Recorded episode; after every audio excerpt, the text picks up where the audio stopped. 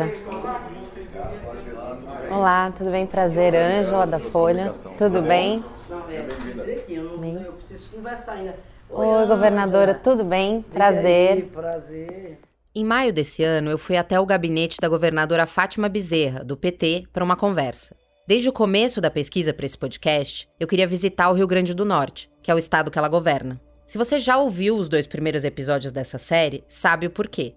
Foi lá que teve início o direito ao voto feminino no Brasil, em 1927. Quando eu embarquei para Natal, a Fátima tinha acabado de voltar do interior. Eu estive lá sábado, lá na cidadezinha de Lages, lá onde exatamente ela nasceu. Lages é uma cidade de 11 mil habitantes, a 100 quilômetros da capital. Ela tinha ido lá para participar de um evento. Era uma festa. Teve show.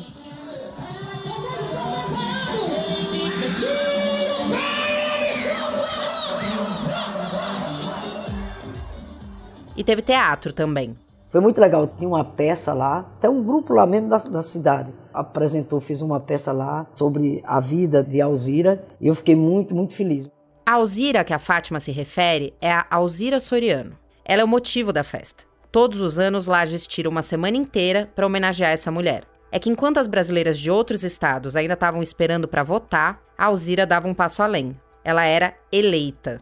Em 1929, a Alzira se tornou a primeira prefeita do estado, do país e da América Latina. No discurso de posse, ela falou sobre a posição da mulher na política.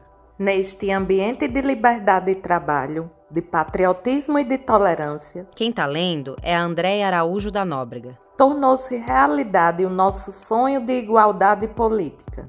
A prova eloquente de reconstrução político-social caracteriza-se pela minha eleição ao posto de prefeita deste município. Eu queria ir para o Rio Grande do Norte não só para conhecer o lugar onde as mulheres votaram pela primeira vez, mas também para entender por que esse é um estado que costuma eleger mulheres. Quando a gente fala de igualdade de gênero na política, a gente está bem atrás dos nossos vizinhos. Na Argentina, as mulheres são mais de 40% do parlamento. No Brasil, a gente só tem 15% das cadeiras do Congresso. No Uruguai, quase um quarto das prefeituras são ocupadas por mulheres. E por aqui, só 12% dos municípios têm prefeitas. Em 2018, a gente só elegeu uma mulher para comandar um governo estadual. A Fátima. Na hora em que eu estava lá, foi sexta-feira lá em Lages, participando dessas homenagens à Alzira, eu me dei conta de uma coisa. A governadora diz que parou para pensar que faz quase 100 anos que a Alzira foi eleita. E de repente cá estou eu, a única mulher governadora do Brasil.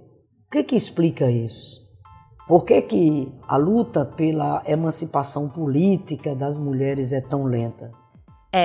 Essa é uma pergunta importante. E ela é o motivo desse podcast existir.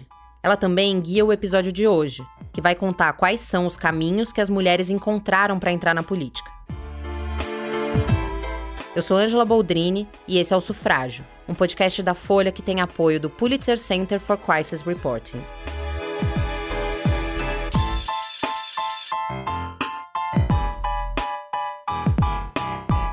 Episódio 3, Capitania Hereditária.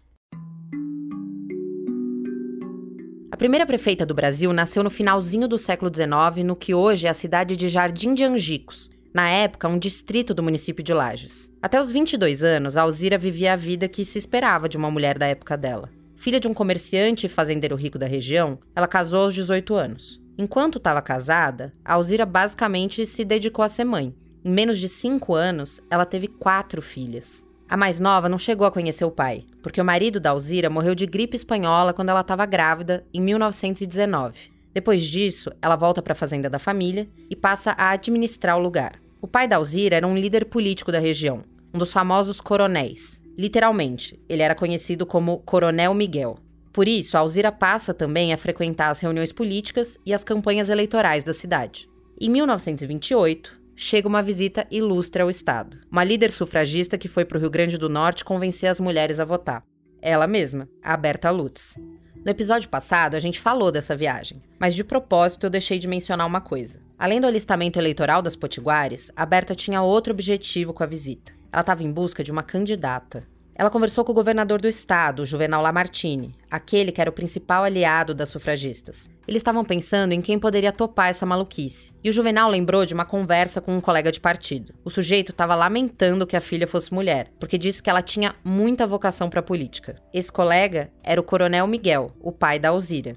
Ok, então eles tinham encontrado a candidata ideal. Agora, faltava saber se ela topava. O Juvenal e a Berta baixaram lá em Lages e disseram na lata que queriam que a Alzira concorresse à prefeitura. Ela e o pai dela toparam. Tem fotos icônicas, acho que você deve ter visto aquela foto dela, da posse dela, que ela tá com aquele chapéu, uma mesa enorme, vários homens do secretariado dela. Essa é a juíza eleitoral Adriana Magalhães, do Tribunal Regional Eleitoral do Rio Grande do Norte. A gente já ouviu ela no primeiro episódio dessa série. A Adriana está escrevendo um livro sobre a história das mulheres potiguares na política. Aos 32 anos, a Alzira foi eleita com 60% dos votos. Dizem que o outro candidato ficou tão humilhado por ter perdido para uma mulher que foi embora do estado. A foto que a Adriana citou mostra a Alzira de pé, na ponta de uma mesa, olhando para a câmera. O vestido e o chapéu que ela está usando são claros. Numa foto em preto e branco, isso deixa mais forte o contraste entre a prefeita e os homens de terno em volta dela. Veja bem, uma mulher que assumiu como prefeita, a secretária dela não tinha nenhuma outra mulher, mas tinha vários homens. Tá ela postada ao centro, cercada de vários homens. Bom, a política local não ia mudar da noite pro dia, né? E muita gente nem aceitava ter uma mulher na prefeitura. Mas a Alzira era braba. A Adriana contou de um dia que a prefeita foi ofendida por um adversário político. Ela já eleita disse que ela andando, ela foi interpelada por um homem da cidade dizendo que lugar de mulher deveria ser em casa, cuidando dos filhos, porque eles diziam que são mulheres de vida fácil. Queriam estar nos espaços públicos, nas arenas públicas, discursando em palanques e falando que as mulheres de vida fácil que eram dadas a esse tipo de coisa, ao que ela respondeu com um belo soco na cara do interlocutor. A Alzira quebrou os óculos do sujeito. E isso ficou conhecido em toda a cidade, porque disseram então que, além de boa política, ela tinha boa pontaria e era muito destemida. O governo da Alzira costuma ser retratado como um período de boa gestão. Ela teria organizado o caixa da prefeitura e arrumado coisas como a iluminação e a limpeza da cidade. Um jornal da época até falou que ela cuidava disso por causa da vocação de dona de casa. Como se resolver essas questões não fosse o trabalho do prefeito. Só que a primeira prefeita do Brasil não chegou a terminar o mandato. O golpe de Estado que colocou Getúlio Vargas na presidência do país derrubou um monte de políticos. A Alzira, que tinha apoiado o candidato paulista Júlio Prestes contra a chapa do Vargas na eleição de 30, deixou o comando de Lages. Ela só foi voltar para a vida pública em 1947, como vereadora. A primeira eleição em que as brasileiras puderam votar e se candidatar aconteceu em 1933, para escolher os deputados que iam escrever a nova Constituição. 19 mulheres tentaram uma vaga e uma foi eleita. A médica Carlota Pereira de Queiroz foi a nossa primeira deputada federal.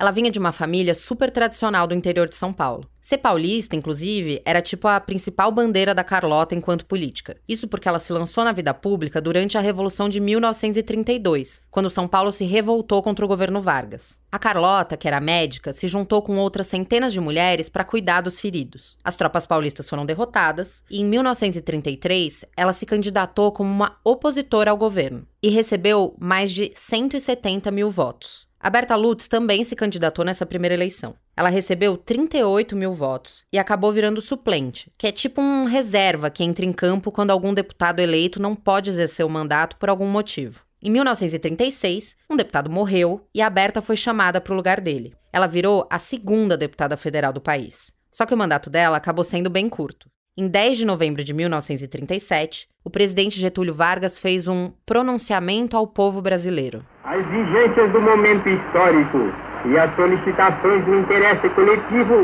reclamam, por vezes, imperiosamente, a adoção de medidas que afetam os pressupostos e convenções do regime, os próprios quadros institucionais, os processos e métodos de governo.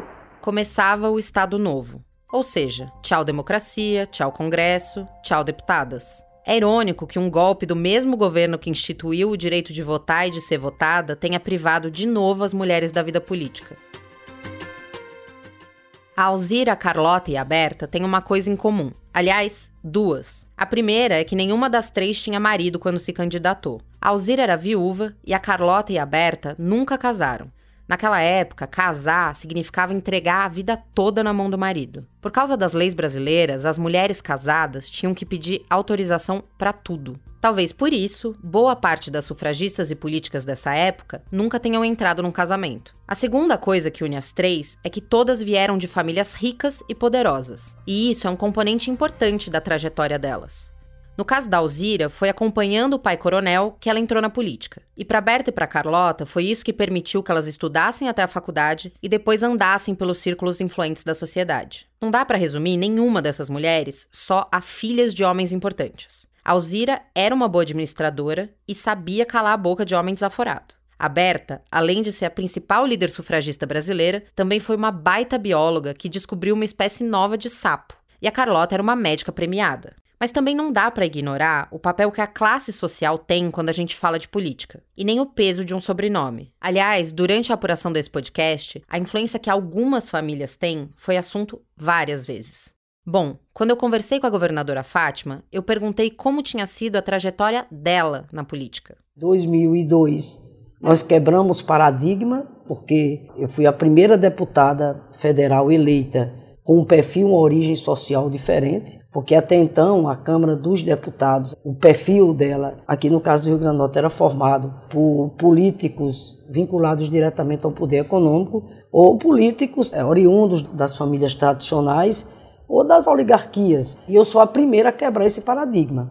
Primeira. A Fátima está falando do estado dela. Outros lugares do Brasil já tinham elegido deputadas fora das elites. Mas as oligarquias não são um fenômeno exclusivo do Rio Grande do Norte.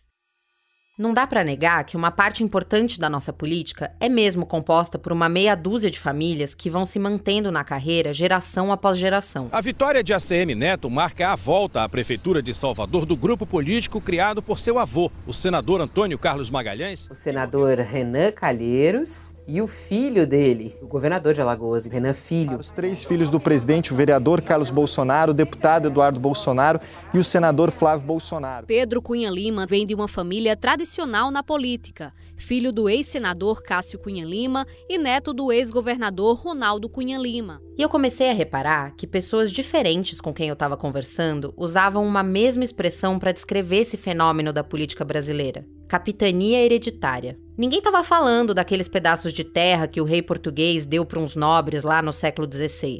Era sobre hoje mesmo. Isso me fez querer entender melhor não só quantas são, mas quem são as mulheres que entram na política institucional e como o lugar de onde elas vêm molda o tipo de desafios que elas vão enfrentar. Meu nome é Ana Cláudia Souza Oliveira. Eu trabalho aqui na Câmara desde 2013. Para entender o perfil da mulher eleita, eu fui procurar a Ana Cláudia no subsolo do Congresso. É num cantinho escondido que funciona a Secretaria da Mulher. Ela foi criada em 2013 para oficializar e auxiliar a chamada bancada feminina. A Ana Cláudia é servidora lá e também coordena o Observatório da Mulher na Política. Numa eleição, o que a gente faz lá na urna é decidir quem vai ser o nosso representante, certo? O que faz um candidato parecer mais capaz do que outro para esse papel é o que se chama de capital político. E isso tem que vir de algum lugar.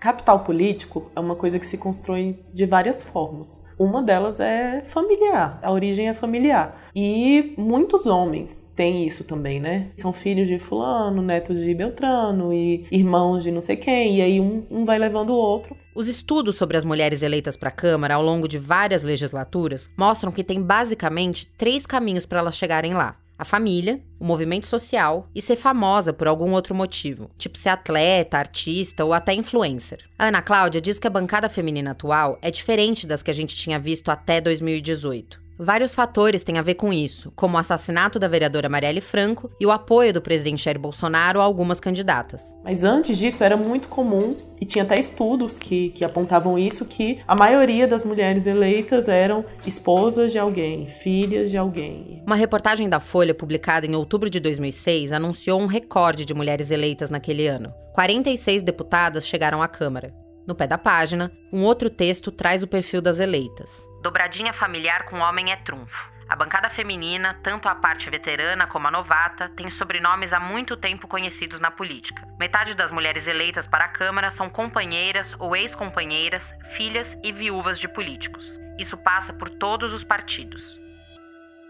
O total de deputados homens com parentes políticos nessa eleição é um tanto menor. São 35% dos eleitos. A Ana Cláudia diz que, ao longo da história, é compreensível que as mulheres dependessem mais do sobrenome. É porque a gente tem que pensar que, num ambiente para o qual as mulheres não foram feitas, porque a política não foi feita para mulheres, esse espaço não foi feito para as mulheres, né? Até pouco tempo não tinha banheiro no plenário do Senado Federal, né? Até alguns anos atrás. Por muito tempo, esse espaço não era feito para as mulheres. Que mulheres, então, que iam se jogar ali na cova dos leões para enfrentar isso daqui? Ou mulheres que estavam muito já arraigadas ali dentro de movimentos sociais, sindicatos, e que toparam acumular mais essa tarefa, ou você vem pela sua família, assim. São os dois caminhos, né, apresentados para as mulheres. Ao mesmo tempo, essa visão de que as mulheres vão para a política só por causa dos pais ou dos maridos também existe em parte porque isso acontece. Elas acabam sendo escaladas para manter o espaço familiar, manter a cadeira quente. Aqui, a governadora Fátima Bezerra. O que eu estava colocando, Ângela, é que é importante, tá entendendo, que elas venham para a política com cada vez mais essa vontade de vir, porque quer participar, e não por vias transversas. Porque, às vezes, as mulheres entraram na política porque o marido não podia ser candidato, porque o irmão não podia ser candidato. E isso é muito ruim. Eu vi experiências dessa forma. De repente, você notava que não era a vocação da mulher, mas, às vezes, ela foi para a política, repito, porque naquele momento tinha que tapar um buraco. Mas eu quero dizer para você que eu acho que esse fenômeno, ele está, digamos assim, diminuindo mais, não acha, não? Em 2018, o Congresso teve uma renovação recorde e um aumento também recorde no número de eleitas. A bancada feminina pulou de 51 deputadas para 77. Aqui, Ana Cláudia. A minha sensação é de que, da legislatura anterior para cá, esse perfil deu uma diminuída, assim. Agora eu já percebo mulheres que não têm nenhuma conexão política, vieram porque eram líderes em associações, ou mesmo estavam na TV, ou nas redes sociais, enfim, influentes, ou eram de movimentos sociais. Percebo muito menos, pelo menos as mais, né, que a gente sabe o histórico delas, né, que a gente conhece, que estão mais na mídia. Mas o capital político familiar não sumiu. A mulher do candidato do União Brasil ao governo do Ceará, o capitão Wagner, quer uma vaga na Câmara pelo mesmo partido. Hoje, quem é deputado é o marido. E o nome de urna dela é Daiane do Capitão. A mulher do ex-juiz e ex-ministro Sérgio Moro, Rosângela Moro, do União Brasil, vai estar na disputa também. E ela está pronta também, não só para me representar e os valores e princípios que eu acredito, mas o delas próprias. O nome dela surgiu depois que a Justiça Eleitoral proibiu o marido de disputar um cargo em São Paulo. Não é só quando a gente fala de eleição para o Congresso que a origem dos candidatos tem peso. As disputas de governo do Estado costumam ser um desfile de sobrenomes conhecidos, para homens e para mulheres. A eleição para o Comando Estadual de Pernambuco esse ano não foge a essa regra. Os 5 principais candidatos vêm de famílias políticas. Aqui em Pernambuco, por exemplo, na história do Estado, somente 4 mulheres foram deputadas federais.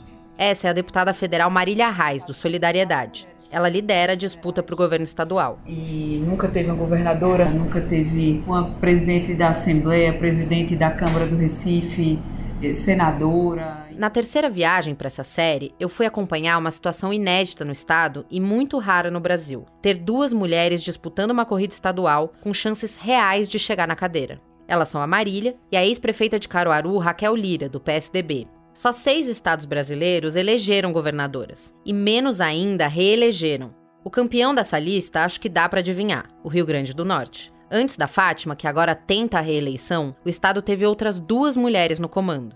Em Pernambuco a situação é bem diferente. Em 2018, a candidata mais votada teve menos de 5%, e em 2014 e 2010, por exemplo, nem teve mulher no páreo. A minha primeira parada no estado foi o escritório do Solidariedade no Recife, o quartel-general da candidatura da Marília. Eu acho que é muito bom, num estado em que a gente tem tão pouca representatividade, que a gente tenha mulheres disputando a eleição com condições reais de ganhar, porque sequer houve mulheres disputando o governo com essa condição de ganhar a eleição. Então eu acho que essa é uma grande evolução e que a gente tem que aproveitar para falar sobre o que é a falta das mulheres nesses espaços de liderança, de decisão, refletem na falta de políticas públicas também que são implementadas. O prédio parecia um formigueiro de tanta gente correndo para lá e para cá nos corredores. E a campanha nem tinha começado oficialmente ainda. O Solidariedade é o terceiro partido da Marília. Ela já passou pelo PT e começou a carreira no PSB. Esse é o partido que o avô dela, Miguel Arraes, presidiu. Até hoje, a maior parte dos herdeiros políticos do Arraes estão nele, como o prefeito do Recife, João Campos, que é primo da Marília. Eu sou de família de político e sou fora da zona de conforto, né? Porque eu disputo em oposição a quem está no poder, que é uma parte da minha família. Então, apesar de eu ter o sobrenome, de eu ter muito orgulho de ser neta de Arraes, eu estou em oposição a uma parcela da minha família que está no poder. Em 2020, ela disputou o segundo turno da eleição municipal justamente contra o primo, que é filho do ex-governador Eduardo Campos. Eu perguntei para Marília se ela já tinha sido questionada enquanto política por causa da origem familiar. No início, sim. Depois, não, porque hoje eu tenho muito orgulho de ser neta de Arraes, eu sigo os princípios que aprendi com ele, mas as pessoas têm consciência do caminho que a gente construiu. Hoje, mais não. Mas no início, sim.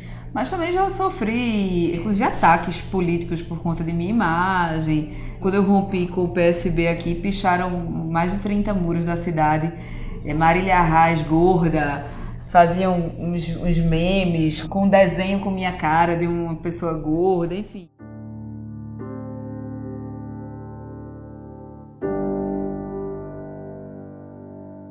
No dia seguinte, eu peguei a estrada bem cedo.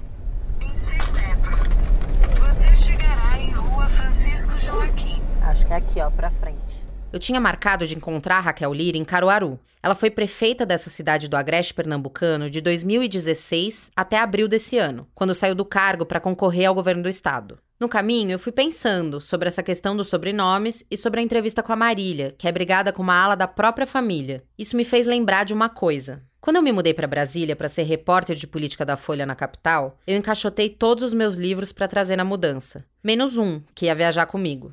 Eu estava lendo a biografia do Tancredo Neves, escrita pelo jornalista Plínio Fraga. O Tancredo é avô do Aécio Neves, que já foi candidato a presidente, senador, governador e deputado. O Tancredo também é avô da Andréia Neves. Foi um trecho sobre ela que eu lembrei quando eu estava na estrada em maio.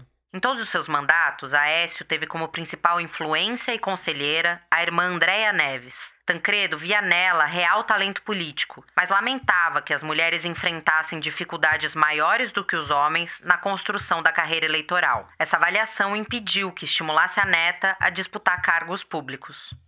Não é segredo para ninguém que a Andréia Neves é uma influência grande pro irmão. Eu só não sabia, até aquele momento, que o Tancredo via nela um grande talento para a vida pública, mas que o gênero era uma barreira. Ela não foi incentivada a usufruir desse privilégio de já ter nascido com capital político por ser mulher.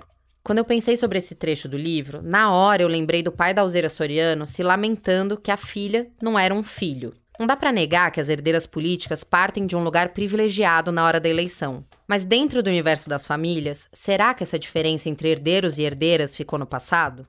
Bem, quando eu era pequenininha, de fato, né? Quando meu pai foi prefeito a primeira vez na minha cidade de Caruaru, eu tinha 9 anos. E eu olhava assim e dizia, mas João só tem filha mulher?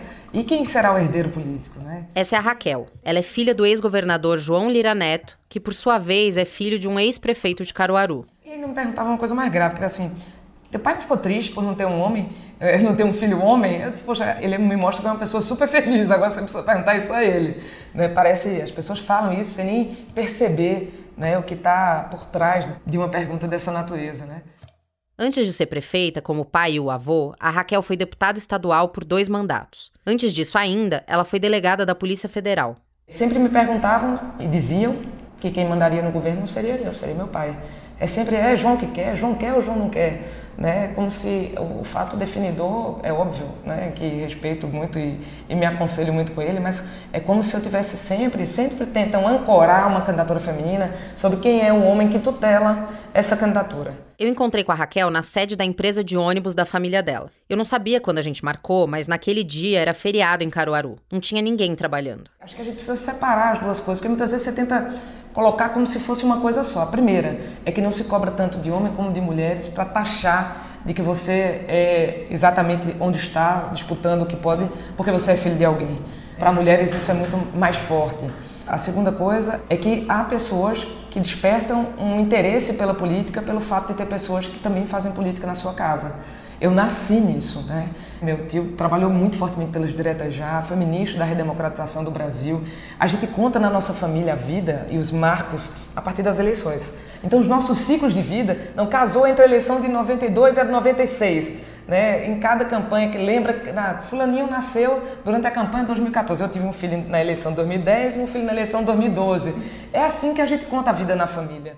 Em 2016, a Raquel foi a única mulher no país que venceu um segundo turno na eleição municipal. Eu já era curiosa sobre o espaço feminino nesse universo da política e falei com ela logo depois do resultado. Eu perguntei por que tão poucas mulheres eram eleitas. Naquela época, ela me disse que a principal dificuldade para as candidaturas femininas era o espaço nos partidos. Agora, em 2022, eu queria saber se a opinião dela continuava a mesma. Se você olhar qualquer reunião da executiva do partido, executiva nacional, começa pelas uma executiva nacional do partido, são homens. Presidentes de partido, imensa maioria é de homens. Se tem presença da mulher, mas é composta com base, com pensamento de homens. Para mim, precisaríamos estruturar lei para organização partidária para colocar exigência de cota de mulheres para dentro dos partidos. A gente evoluiu pouco. Em algumas parcelas da população, a gente evoluiu menos ainda. Lembra daqueles 3 caminhos que a Ana Cláudia, do Observatório da Mulher na Política, falou que existem para as candidatas? A família, o movimento social e ser famosa antes da política? A política brasileira, além de masculina, é muito branca. Isso significa que as famílias que estão há gerações acumulando capital político são, majoritariamente, brancas também. No caso das mulheres negras, a principal forma de acesso à política institucional é o ativismo. E elas ainda são a minoria da minoria no parlamento, embora na vida real sejam quase 30% da população brasileira. Um estudo publicado em 2020 por 2 doutorandas da PUC do Rio Grande do Sul mostra essa disparidade. Das 466 mulheres que já foram deputadas federais, 91% são brancas. Pretas e pardas somam juntas menos de 10%. A pobreza, ela também tem cara, né? E ela tem cor. Ela tem a cara maior das mulheres, inclusive as mulheres negras. As estatísticas mostram exatamente isso, né? Levando em consideração ainda toda aquela visão tradicional do papel da mulher. É assim ainda, né, que a sociedade se organiza. Então, quanto mais pobreza também, mais vai sobrar para as mulheres, né? A falta de creche, a falta, por exemplo, de estrutura para cuidar dos nossos idosos, das nossas idosas, entendeu? Então, isso afeta mais ainda a vida das mulheres naquilo que se convencionou chamar da dupla, tripla jornada de trabalho. E, naturalmente, isso, claro que inibe as mulheres, né? Inibe as mulheres de repente, por exemplo, as mulheres terem mais condições de se lançar a outros desafios, inclusive no campo da disputa, né, política ou em outras instâncias. Não é fácil. Como a maioria das mulheres negras, a Fátima chegou à vida pública pelo caminho dos movimentos sociais. Para ela, a porta de entrada foi a universidade. Como estudante, eu participei daquele congresso de reconstrução da UNE em 1979. Em seguida veio, eu começo a atuar, professora da rede estadual de ensino, da rede municipal, paralelamente à minha participação no movimento sindical, e daí termino sendo convocada para participar da luta partidária também. Quando a gente fala desse tipo de capital político, não está falando só daqueles à esquerda, embora esse seja o caso da Fátima. Várias mulheres negras chegam à política através da comunidade de igrejas evangélicas, por exemplo. Aliás, a bancada feminina da Câmara tem parlamentares de uma ponta a outra do espectro político. Em 2018, se elegeram 9 mulheres do PSL, o então partido do Bolsonaro, e 10 do PT. Essa diversidade ideológica tem gerado atritos dentro do grupo que costuma votar junto nos assuntos considerados de interesse das mulheres. Esse voto combinado é bem comum no Congresso. É que as bancadas são os grupos de parlamentares que defendem um mesmo interesse. Tem as mais famosas, tipo a da bala, da Bíblia, mas no Congresso, tudo é lobby. Um projeto de lei só vai pra frente se tiver quem esteja disposto a brigar pra fazer ele andar. Por isso é importante ter um parlamento diverso. E tem grupos se organizando pra chegar nesse espaço em 2023. Está em processo de transição a fotografia do poder no Brasil. A Erika Hilton é vereadora em São Paulo pelo PSOL e está concorrendo a uma vaga na Câmara dos Deputados em 2022. A minha presença aqui na Câmara Municipal ou de outras parlamentares únicas em seus parlamentos significa que a pauta indígena, a pauta trans, ela estará colocada sobre a mesa. A candidatura da Érica quer romper mais uma barreira na política. Nunca uma mulher trans foi eleita para o Congresso. Nesse ano, ela e outras candidatas em todo o país estão tentando formar uma bancada para defender os interesses das pessoas trans em Brasília. Não significa que em todas as vezes nós conseguiremos avançar, porque a resistência, ela é avassaladora. Mas nós temos a certeza de que haverá enfrentamentos, haverá resistência, haverá um debate e nós avançaremos em um ponto ou em outro. Então, a nossa presença nesses espaços significa ganhos para os nossos grupos, mas também ganhos a toda a sociedade. Porque quando as populações indígenas avançam, quando a população LGBT avança, a sociedade automaticamente passa a avançar também. Essa engrenagem roda e a nossa presença faz com que essas pautas não sejam esquecidas, com que esses grupos não morram no silenciamento, no anonimato e no esquecimento, que é o que acontecia até a gente ocupar o parlamento, né? Na semana que vem, a gente discute por que é importante ter mulheres eleitas e como a presença delas na política impacta a nossa vida. O Sufrágio é um podcast da Folha realizado com o apoio do Pulitzer Center for Crisis Reporting. Segue a gente no seu tocador favorito e dá uma nota. Eu sou a Angela Boldrini e a idealização, pesquisa, reportagem e roteiro são meus. A produção é da Jéssica Mais e a edição de som é da Laila Moalen. A coordenação é de Magé Flores, que também editou o roteiro desse episódio. A identidade visual é da Catarina Pignato e a divulgação é feita pelo Naná Deluca e pelo Matheus Camilo. A gravação foi feita no Estúdio Madruga, em Brasília. A gente usou áudios do Arquivo Nacional, da Globo News, do UOL e da TV Globo. Eu queria agradecer a Cíntia Carolina Bezerra Brasileiro, Guia Dantas, Ícaro Carvalho, Udimar Pessoa e ao melhor motorista repórter de Pernambuco, o Luciano Amâncio. O próximo episódio sai na quinta que vem. Até lá!